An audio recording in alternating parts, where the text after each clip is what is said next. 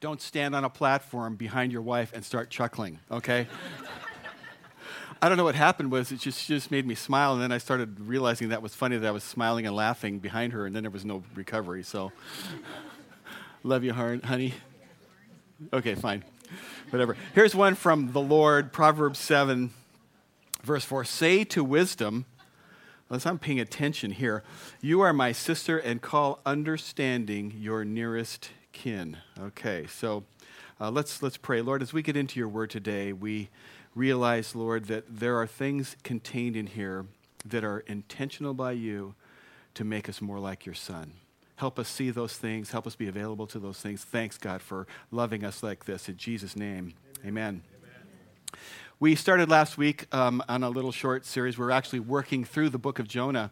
I, I, I figure there is probably no story in the Bible that is more ridiculed than um, this one, right? I mean, um, uh, there was um, I heard this story about this young girl who was on a street corner sharing her faith, and uh, a little bit of a crowd kind of gathered around her, and, and she was talking about what Christ had done for her, and, and this man f- uh, came along, and uh, he um, he was a very intellectual um, man who happened to be atheist, and he decided that he was going to humiliate this little girl, and um, he was going to make her look silly and make her look foolish, because obviously, obviously, she must be foolish if she believes that Bible stuff. So he interrupted her. Excuse me, young lady, um, I, have, I have a question for you. Yes, sir, she said, and and uh, do you believe that the Bible is true? Well.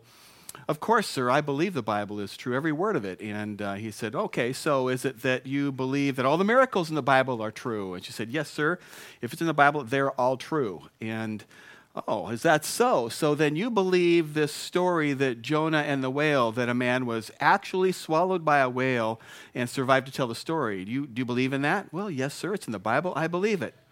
Well, tell me, how is that possible? He challenged her. And um, all the crowd now is looking at her to wait what her, what, what her answer is. She said, Well, you know, I don't understand it all. I just know, and, and I think when I get to heaven, I'll just ask Jonah about it.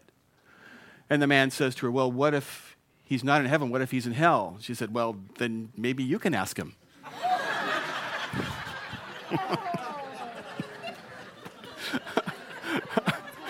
That's terrible. Don't tell a joke like that in church. I mean, I think for the most part, the book of Jonah is viewed as a story about a man and a whale and um, his interaction. And we focus so much on that little portion of the book. We kind of miss the forest for the trees? And the essential message of Jonah is not uh, about a whale. In fact, only three verses even mention the whale in that entire book. This is a story about God's interaction with a man who um, God had given him a job to do, an assignment, and he basically said no, and he went the absolute opposite direction. And um, the story goes on because God loves him so much that he's going to not let him off the hook, so to speak, and he gets Jonah's attention in a fairly unique way. Jonah finally obeys, and the result is this huge, massive cultural change um, revival that took place. The message of the book of Jonah is basically that God gives second chances. And we left off last time. Um, the Lord had told Jonah, Go preach to the great city of Nineveh. And Jonah basically said, No, not going to do it. And he gets in a boat, goes the opposite way to a place called Tarshish instead of Nineveh.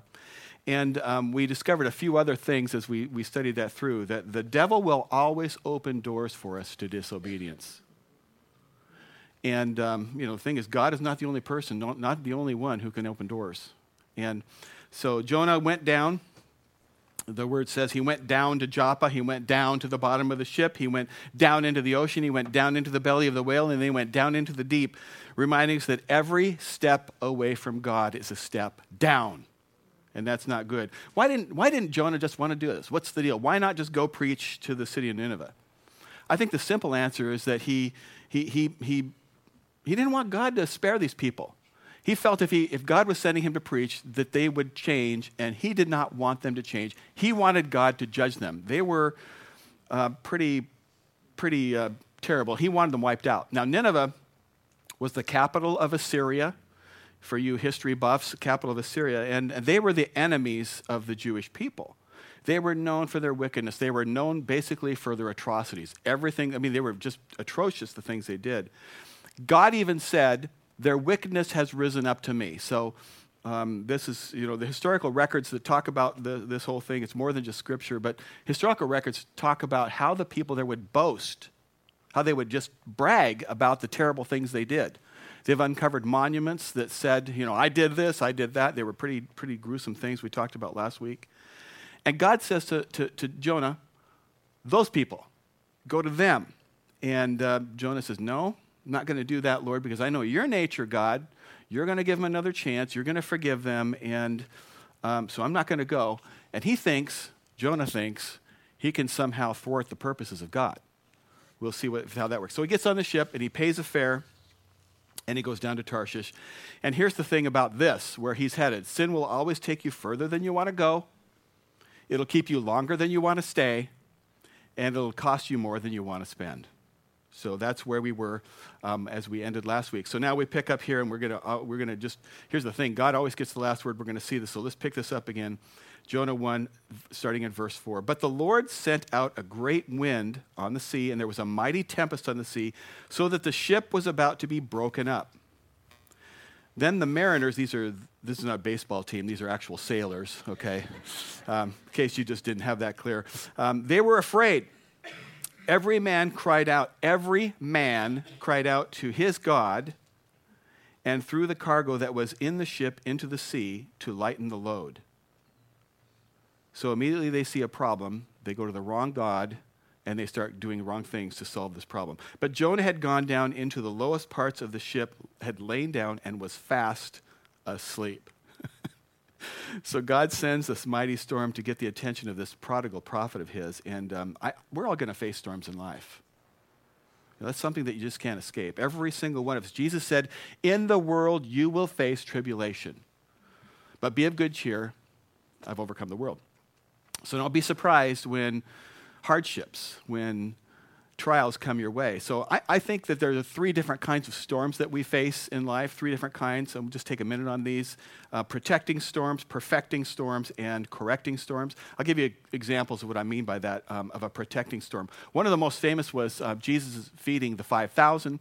And uh, want, we're not going to go there right now, but it's in Matthew 14 if you want to read it later. But he, but he, but he basically performs a miracle. 5,000 are fed, and that's the count of the men. Doesn't include, that count doesn't include the women and the kids. There's a lot of people.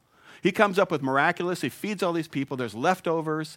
Pretty big, pretty big miracle. And um, the people are pretty excited about it, and uh, they get some great hearted, wrong intentions. They're thinking, we're going to make this guy king, whether he wants to be king or not. Jesus could see this brewing, and he basically says to the disciples, Come on, boys, time to go. Get in the boat, go. So they head off across the Sea of Galilee. Um, you can read forward, but basically what happens is this big storm comes up. The purpose of the storm was to separate the disciples from what the people were wanting, and he was protecting them. The storm there was to protect them. That's one example. Another example is uh, the children of Israel in, in, ex, in the Exodus. They're, they're heading out. The, the, Pharaoh has finally said, Fine, get out of Dodge. And they take off, and then he has a change of heart. He, he gets all of his soldiers together. They hop on their chariots. They're ready to slap leather. They're chasing the, the, the children of Israel down. And, um, and, and, and now the, the children of Israel are pinned against the sea. And here come the bad guys, and they're just going to chop them up. And uh, uh, in Exodus 14, here's what it says, verse 21. It says, The Lord drove the sea back with a strong east wind. It blew all night. A huge windstorm came, separated the sea. It was a miracle. It was not a weather anomaly. It was just another example of the Lord controlling the winds and the seas and whatever. And um, God used that storm to protect them so that they would have a place of escape and protection. So that's, that's a protecting storm. Another storm that, um, so to speak, would be a perfecting storm would be um, storms that, that they come in life and you just can't always explain what they're about. But, and they're hard because they're storms. Storms are hard, but they have a purpose. Joseph is an example. He faced a whole bunch of storms in his life. He, he, um, he was betrayed by his brothers, sold off into slavery. He was falsely accused of rape. He was falsely imprisoned. These are all pretty major storms. You would consider them if they happened to you. And um, but God was building Joseph in those times, and it was shaping him into a man of peculiar character, special character. And eventually, the Lord promoted him to become the second most powerful man on the face of the earth. And when the time came, it was in his heart to forgive his brothers who had done these things to him and not take retribution against Potiphar's family and all of these different things that had gone on. Instead, he was the bringer of life. He was the provider. He was thinking and he saved the, he saved not only saved the nation, he saved the world and he saved his family's future nation. It was, it was, those were storms that the Lord used to protect him. And, and maybe some of you are in that kind of a storm right now where the Lord is stretching you and um, deepening you and, and perfecting you. And it doesn't feel good, but there's something good coming out. And that, so th- there are perfecting storms. And then there are correcting storms. That's where Jonah has found himself. Now, it's different. A correcting storm is different than a perfecting storm in that, um, you know, a perfecting storm, a, a, a, correcting storm comes to us sometimes because um, we've done something to bring it upon ourselves. A perfecting storm, not so much.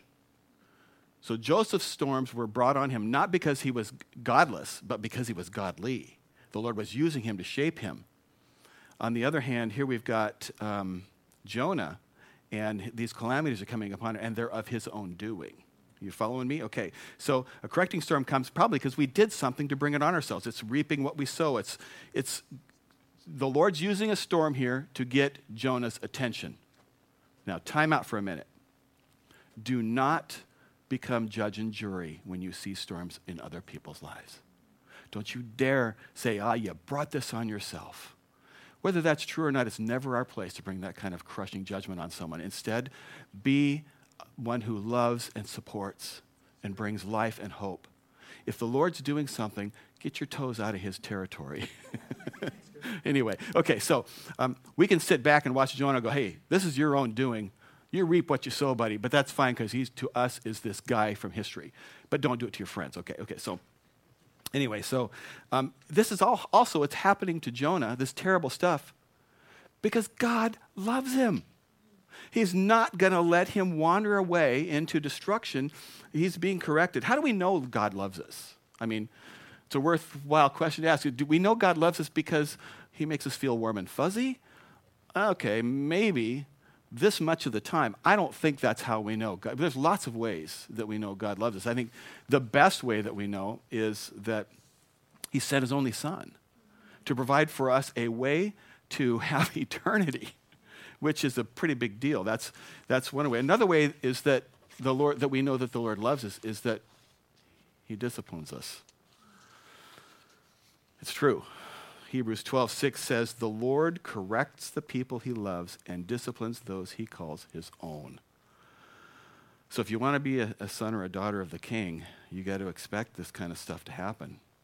You know, if you endure this kind of discipline, God's treating you like his own children.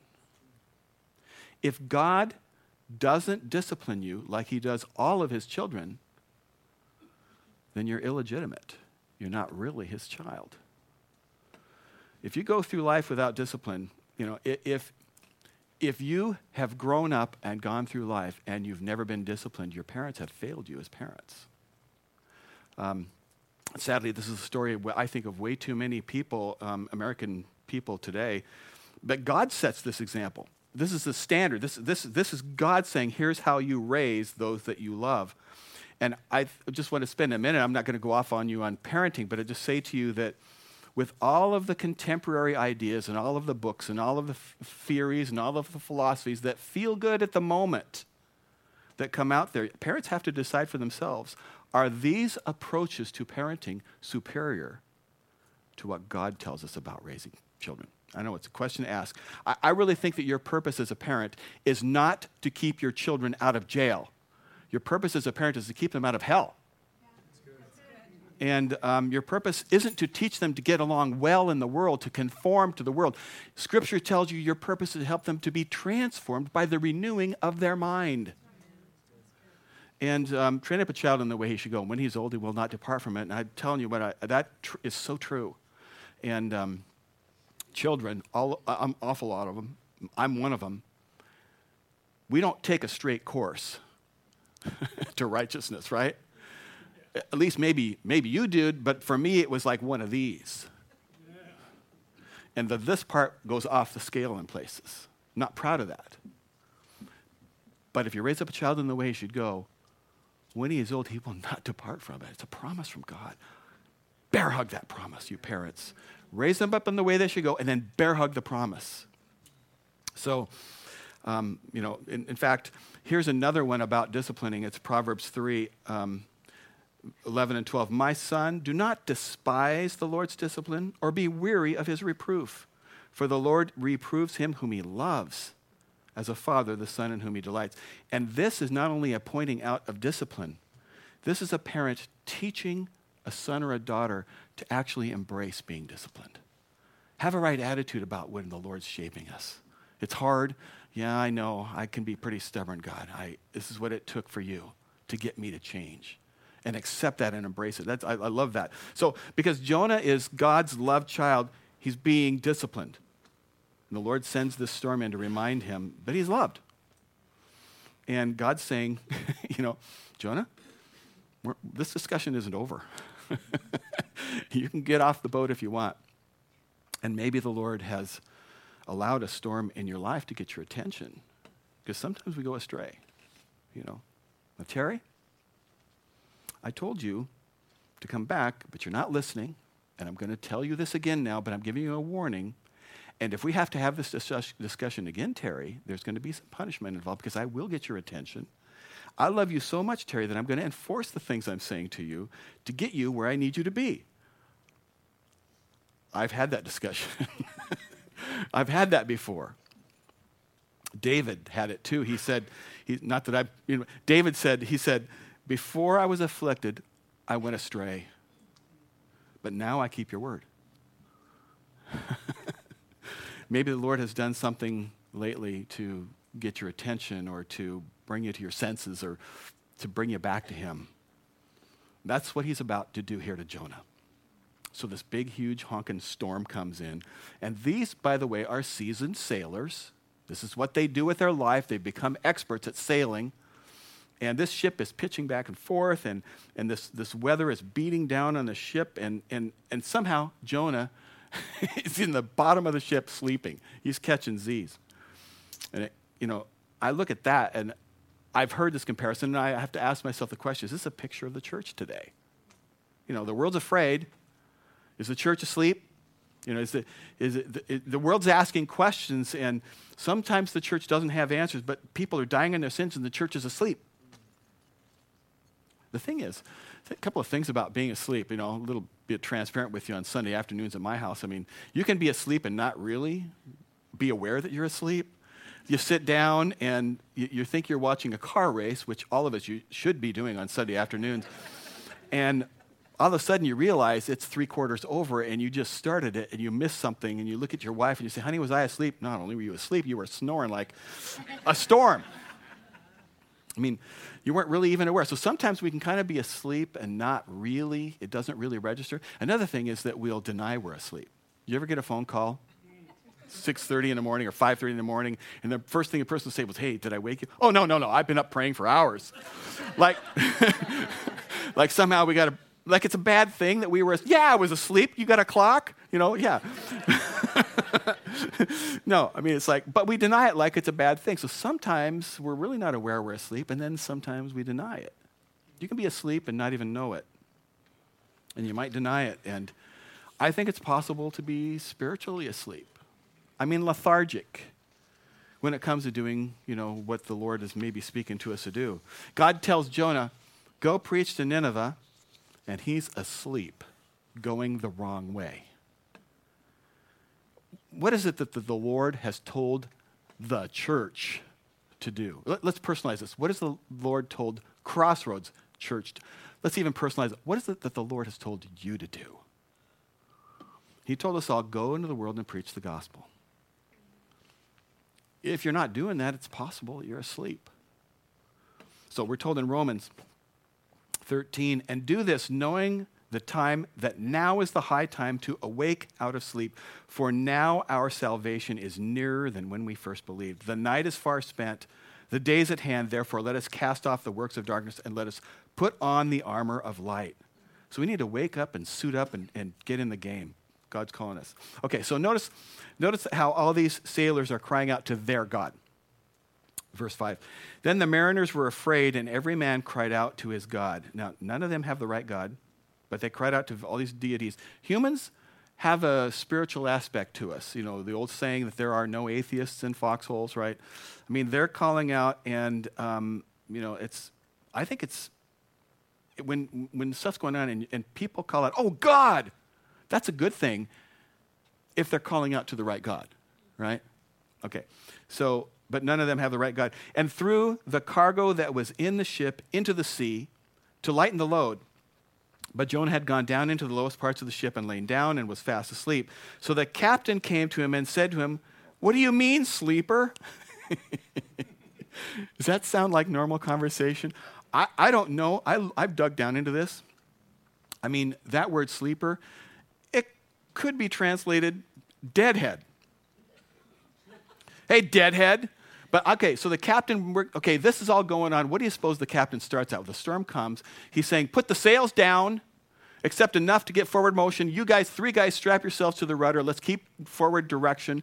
Let's, let's toss some stuff. There's all kinds of stuff that's going on. The captain's responsible to save the ship. Think of all of the things he did before he had the time to go looking in the bottom of the ship to try to find any other reason, because everything else we're doing is not fixing this. And he comes with this guy, hey, deadhead, what is this all about? Okay, I don't know how the, cap- the captain knew that. He says, Arise, call on your God. Perhaps your God would consider us so that we may not perish. They got no answer from their gods. They got no answers from tossing stuff over. None of that fix it. And so they said to one another, Come, let us cast lots that we may know for whose cause this trouble has come upon us. So these sailors know that storms, this, this is not your normal storm. Okay, they're experienced, and it's unusual, bizarre. Why, why is this happening? So they cast lots, and the lot fell on Jonah. Then they said to him, Please tell us. I wonder if they were really this polite. please tell us. Um, please tell us, for whose cause is this trouble upon us? What is your occupation? What is your daddy and what do you do? Where do you come from? What is your country and of what people are you? Where in the world are you from? They're, they're asking him. So he says to them, I'm a Hebrew and I fear the Lord, the God of heaven, who made the sea and the dry land. Now, they had heard of this God. They've heard of Yahweh, Jehovah. They've heard of this God who parts seas and wipes out armies. This is the God who raises from the dead. They've heard of him and they're wondering, why would you run from a God like that? Why do we do that? We do it, you know? We run from God. Sometimes we do. In fact, um, uh, uh, you know, as Seth was you know, leading us into communion today, I, I, I thought about, um, you know, Jesus, Jesus said and predicted and scripture foretold that he would die and rise out of the grave. That is the gospel, by the way. The gospel is, is this that the script, just like the scriptures told us, he came to die for our sins and then he defeated and rose out of the grave. So, so he told people this was going to happen, and it's kind of funny. Right after, funny as in odd, after all of that happens, in the immediate aftermath, the disciples scattered. They lost hope. They were devastated. They were brokenhearted. The non believers remembered what he said, and they said, You know what? We, we, better, we better take care of this. Let's, let's guard the tomb, right? The non believers remembered, but the believers scattered. Apparently, they forgot what he said, and the non believers remembered. There's a story I've heard about this bar that was trying to expand. It was, you know, getting bigger, and there was a local, um, I think it was a Baptist church that was, you know, trying to prevent this, this bar from being able to do it. And so they started this campaign of petitions and prayers to keep this bar from getting bigger. And um, so um, it was still going up. And about a week before the project was physically done, the building got hit by lightning and literally caught on fire and burned to the ground. And the bar owner, maybe you heard about this, maybe the bar owner um, decided to sue the church, saying that because they prayed that, right down. And of course, to protect themselves, the church said, We had nothing to do with this. You're on your own. and it went to court. And when the judge gets all of the arguments in the papers, he basically, before he came out with his decision, said, basically said, you know, I don't know what I'm going to do here. Apparently, we've got a bar owner who believes in the power of prayer and an entire congregation that does not. so Jonah's being called out for his hypocrisy here. Verse 10 Then the men were exceedingly afraid. When you see that in the scripture, don't minimize. Have you ever been exceedingly afraid? I don't know. And said to him, Why have you done this? For the men knew that he fled from the presence of the Lord because he had told them. These guys are afraid. They fear God. They're perplexed. They don't understand why Jonah would challenge God. And I think, I think that kind of reverence can slip away from us a little bit too easily. I mean, I mean, even in, you know, listen, um, I, I'm, I just think sometimes the body of Christ can work at becoming so relevant that we can exchange relevance for reverence. I need you to be, you know, I need you to catch, you know, let's pray for that little one, whoever that is. It's not as bad as it feels to that little one. Lord, f- just touch that little child and fill them with life and with hope. And all who care for them, God, we're grateful for their loving touch on that child in Jesus' name. Amen. I don't always hear that. I hope it doesn't bother you. Children are a part of our lives, and if you don't have the sounds of kids around, then you must not have kids around because they come with sound.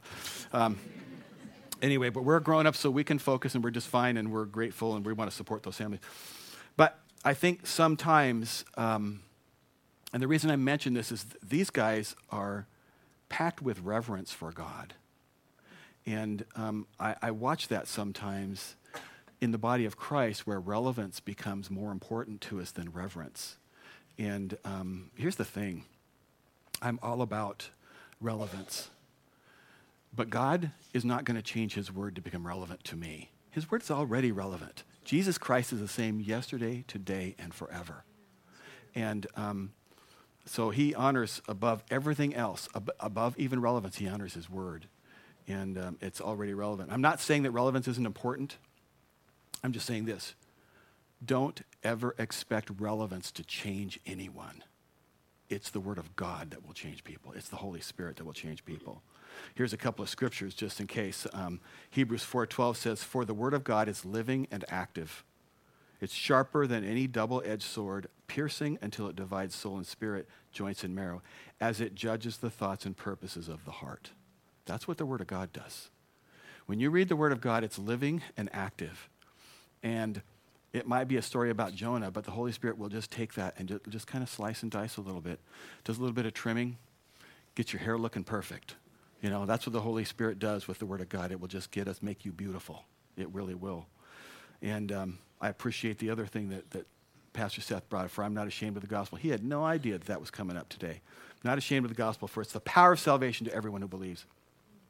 So we need to have reverence for God, and we need to worship a holy God, and we need to have open our hearts to the word of, of, of, of the, God's word. And if that's missing in a church, that's a mistake. And that's why we um, here, this place, in our core values, the number one core value is we will honor the word of God. And I just promise you that.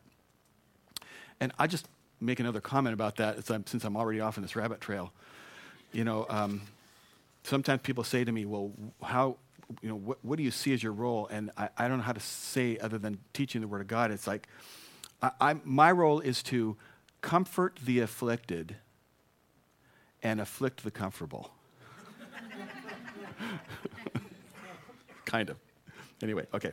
So, so Jonah knows the deal, and he tells these sailors how to get rid of the storm. Verses 12 and 13. And he said to them, Pick me up and throw me into the sea. Then the sea will become calm for you. For I know that this great tempest is because of me. He tells them the truth. so they, they do it right then, right? Uh uh-uh. uh Nevertheless, the men rowed hard to return to land, but they could not, for the sea continued to grow more tempestuous against them. Now, here's an example of them knowing the truth. Common sense is telling them the truth. It's a hard truth, and they're refusing it. And now they're acting like Jonah is a victim of the storm, as are they. He's not a victim. I would just point this out to you. This is teaching us that every solution that mankind would construct outside of God's wills God's will. We'll fail. We can construct any solution we want to. If it's outside of God's will, it's not going to work. They wanted to get to shore, they couldn't. They wanted to do this their own way, they could not. They prayed to their own God, he could not fix this for them. And he says, Listen, guys, if you really want to get out of this, here's what it's going to take it's going to take a sacrifice. Got to throw me in.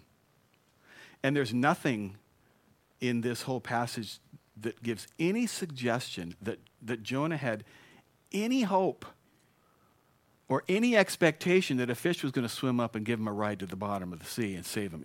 He, he, he was effectively saying, God will be satisfied when you throw me over bear, overboard. You'll be spared. Just toss me in. And this, this is a, it's a perfect picture of what Jesus did for us. You, do you see that? It's like if we, want to, if we want to get right with God, there has to be a sacrifice. And the sacrifice is Jesus Christ. Jesus even used this story to illustrate his, his, his plan on, on the earth um, what he was going to do on and after the cross. We, sh- we saw this last week, Matthew 12. No sign will be given to it to, except the sign of the prophet Jonah. For as, this is Jesus talking, for as Jonah was three days and three nights in the belly of the great fish, so will the Son of Man be three days and three nights in the heart of the earth. The Pharisees and the religious leaders of the day were pressing Jesus for a sign. And he says, Here's your sign, guys. Just like Noah, I'm going to die, and then I'm going to step up out of the grave. That's the gospel. So the men in the boat finally believes, believed, verse 14. Therefore they cried out to the Lord and said, We pray, O Lord, please do not let us, look who they're praying to, please do not us, let us perish for this man's life, and do not charge us with innocent blood. For you, O Lord, have done it, done as it pleased you. So they picked up Jonah and threw him into the sea, and the sea ceased from raging. What a moment. They're certain they're going to die. It's terrible conditions. They're rocking back and forth. They're banging against the bulkhead. There's bruises and they're hurting and they're desperate. They toss them over. Oh, seas flat. It's work on your tan. I don't know. It stopped from its raging. Verse 16. Then the men feared the Lord exceedingly. Excuse me.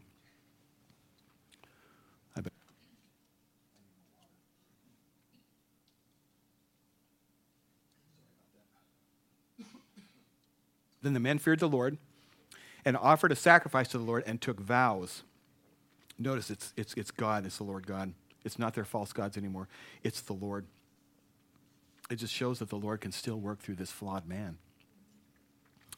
Now the Lord had prepared a great fish to swallow Jonah, and Jonah was in the belly of the fish three days and three nights.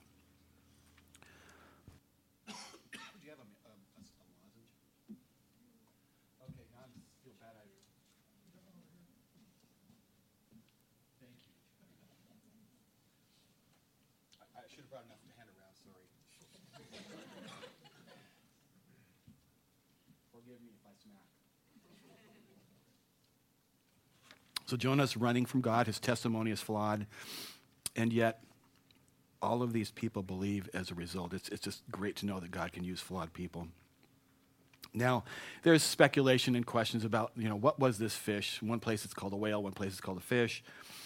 Some people speculate that it was a sperm whale. There was, I, I read about one place where there was a 50 foot sperm whale. that was captured and they examined the contents of its stomach and it had a 40 foot long giant squid that weighed over 400 pounds in it. You know, if it, if, if, if it can handle a, a, a giant squid, well, it can sure handle one minor Hebrew prophet. So uh, it may have been a fish or a whale. I don't really care. Some people say it was a one off animal that the Lord created. I don't know.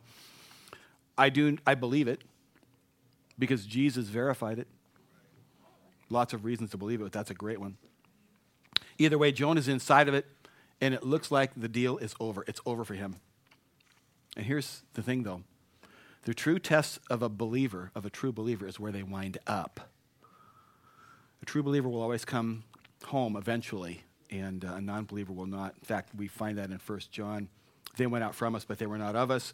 For if they'd been of us, they would have continued with us, but they went out that it might become plain they are not of us. Okay, so that's not where my point today. It just shows you how stubborn Jonah was. You see how stubborn he was here? Before he prays. Back to verse 17. And now the Lord had prepared a great fish to swallow Jonah, and Jonah was in the belly of the fish three days and three nights. And then, verse 1 of the next chapter. Then Jonah prayed. Three days. three days. Three days finally. Okay. Three days. and here's the thing you can pray in any position, anytime, anywhere, privately, publicly, verbally, silently, on your knees, standing, sitting, lying down, prone in the belly of a fish, driving your car, keep your eyes open, whatever. Then let's, let's look at his prayer. It's an amazing prayer. Then Jonah prayed to the Lord his God from inside the fish. He said, I cried out to the Lord in my great trouble, and he answered me. There's a promise. I called to you from the land of the dead, and Lord, you heard me. You threw me into the ocean depths, and I sank down to the heart of the sea. The mighty waters engulfed me. I was buried beneath your wild and stormy waves. Then I said, Oh Lord, you have driven me from your presence, yet I will look once more toward your holy temple. I sank beneath the waves, and the waters closed over me. Seaweed wrapped around, itself around my head. I sank down to the very roots of the mountains. I was imprisoned in the earth, whose gates locked shut forever. But you, O Lord my God, snatched me from the jaws of death. As my life was slipping away, I remembered the Lord, and my earnest prayer went to you, out to you in your holy temple. Those who worship false gods turn their backs on all God's mercies. But I will offer sacrifices to you with songs of praise, and I will fulfill my, all my vows, for my salvation comes from the Lord alone. What an amazing prayer. Eight times in this prayer, he's quoting from the Psalms. Most of this prayer is, is simply s- scripture that he has obviously memorized. He didn't have his library with him. I mean, I, I, I think many times when I pray, I'm, I'm quoting scripture, not to remind God, but to remind me, right. so that my intellect and my soul can hear the word of God. I mean, for example, if I'm praying for if I'm, if I'm needing wisdom about something, I remember that um, I'm promised um, that if, if any man lack wisdom, let him ask the Lord and he'll give it abundantly. You see that in, in James. Or if I'm, if I'm praying for healing, let, the, let, the, let him, that he who's sick, call for the elders church and the laying on of hands. We, we talked about that a couple weeks ago. We cite the promises of God and then we just stand on them and then we pray. Jonah's quoting scripture. And by the way, you can see from his words here, he's losing hope. You get to about verse 7, he says, I'm losing all hope, but I turned my thoughts to the Lord. And another thing that if you look at this, this prayer, he's not asking to be delivered. He's just giving praise to God here. He's wrapped up in seaweed. He's convinced he's going to the bottom to stay, and he's giving thanks to the Lord. It's just an example where the Lord, the, the scriptures never tell us to give thanks to the Lord only when we feel good. We give thanks to the Lord because He is good. God's in control. And watch what happens. Um, verse 10 and then chapter 3. So the Lord spoke to the fish, and it vomited Jonah onto dry land. I want to see that. Now the Lord, the word of the Lord came to Jonah the second time, saying, "Arise, go to Nineveh, that great city, and preach it to the preach it to the message. Preach it the message I tell you. You know, you got to wonder in this story somewhere along here if God was ever going to use him again. If um, because the Lord was under no obligation to use Jonah. And but remember, all this is going on because Jonah is loved by God. Do you need a second chance? The Bible is full of stories of people who got second chances. Adam and Eve, second chance. King David, second chance. Solomon, second chance. Even Peter, Simon Peter, who denied the Lord three, second, multiple chance after chance after chance. I mean, when he cut the guy's ear off, that should have been it for him anyway. I mean, it's kind of like, you know, chance after chance after chance. So here's Jonah. He's tender. He's repentant. He's probably slimy and shriveled from the gastric juices in that thing. And come on, you think he comes out looking like Ken and Barbie? And basically, he's cookie tossed onto the beach by, you know, the whale. The whale doesn't go walk out. No, it's sorry. what a what a picture they had to be. And and look at where Jonah got sent by God. Back to Nineveh. He says, "Okay, buddy, we're going to go back though, but I'm going to save you, but we're going to go back to where I was sending you in the first place. You're not getting out of this. You know, maybe we need a second chance because you know, we've gone astray. What do we need to do? The, the philosopher Paul said, Get back. Get back. Get back to where you once belonged. The philosopher Paul, McCartney, come on. Write down, don't ever use that joke again. Okay. Get back.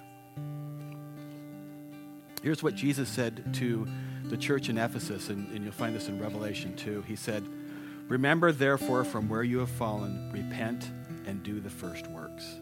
Remember, repent, and then do those things. Remember what life was like before you knew God. Remember what it was that the Lord had in his heart for you, his promises, his character. Repent of the decisions that you made that got you here. Re- repent of being led astray. Repent of all, all of this that got you to this place. And then get back to it. Get back to the Word of God. Get back into fellowship. Get back into prayer. Get back into worshiping and sharing your faith. Get back and do those first works. Maybe, you know, you're, um, as, as, we're kind of wrapping up here, is you're, you're in a storm today, and maybe it's a correcting storm. Maybe it's one that you've effectively brought on yourself. And you've been doing the things that you shouldn't do, and, and maybe you, found, you were found out and maybe you're saying to yourself, this is terrible. This is the worst day of my life. Maybe. Or maybe it's the best day of your life because there's a second chance at your toes waiting for you to step into it. Turn back to God again. Remember what David said Before I was afflicted, I went astray, but now I keep your word. God is saying, Come back to me. I love you. I forgive you. I want to give you a chance. I'm going to give you another chance. And for some of us here who have never, ever even taken the opportunity to turn to Jesus, here's what Jonah basically said to those sailors um, about throwing him overboard. There has to be a sacrifice for this sin. And Jesus is a sacrifice for you and for me. He died on a cross in your place, and he died on a cross in my place. And he absorbed God's wrath for our sin. And then he rose from the dead to prove he had the authority to forgive. And now he stands at the door of my eternity and your eternity, offering life to all of those who believe in him and call on his name. We're going to pray and close, and I just want to give another chance. I know that we had this once already, but I feel I want to give another chance to anyone to turn to salvation. Let's pray. Lord, help us to absolutely grasp in our souls how much you love us. It's not that you want to control us. I've heard people say that all churches care about is controlling people and their money, and that is so not true. I, I don't know about any, I just know, God, that your desire, the way you think about us, is not about our destruction, not about our calamity, but our future and our hope that you love us so much that you came to pay a terrible, awful price to demonstrate the love. Greater love hath no man than, than he lays down his life for them. And you've done that for us, Christ. Lord, I, I, I pray that hearts, that there would not be a single person that can leave this place today that is not in right relationship with you. And all that takes is for a willingness to be led and be saved by you. Scripture tells us and promises us all who call on the name of Christ will be saved. It's not about the fact that I raised my hand and said yes for a moment in a service and then went back to my life. It's about acknowledging and owning my inability to be right with God apart from Christ and then saying, okay, I will, I do, and then allowing the Holy Spirit to change and shape my life into a son or a daughter. It's not about our works, it's about your work, Lord.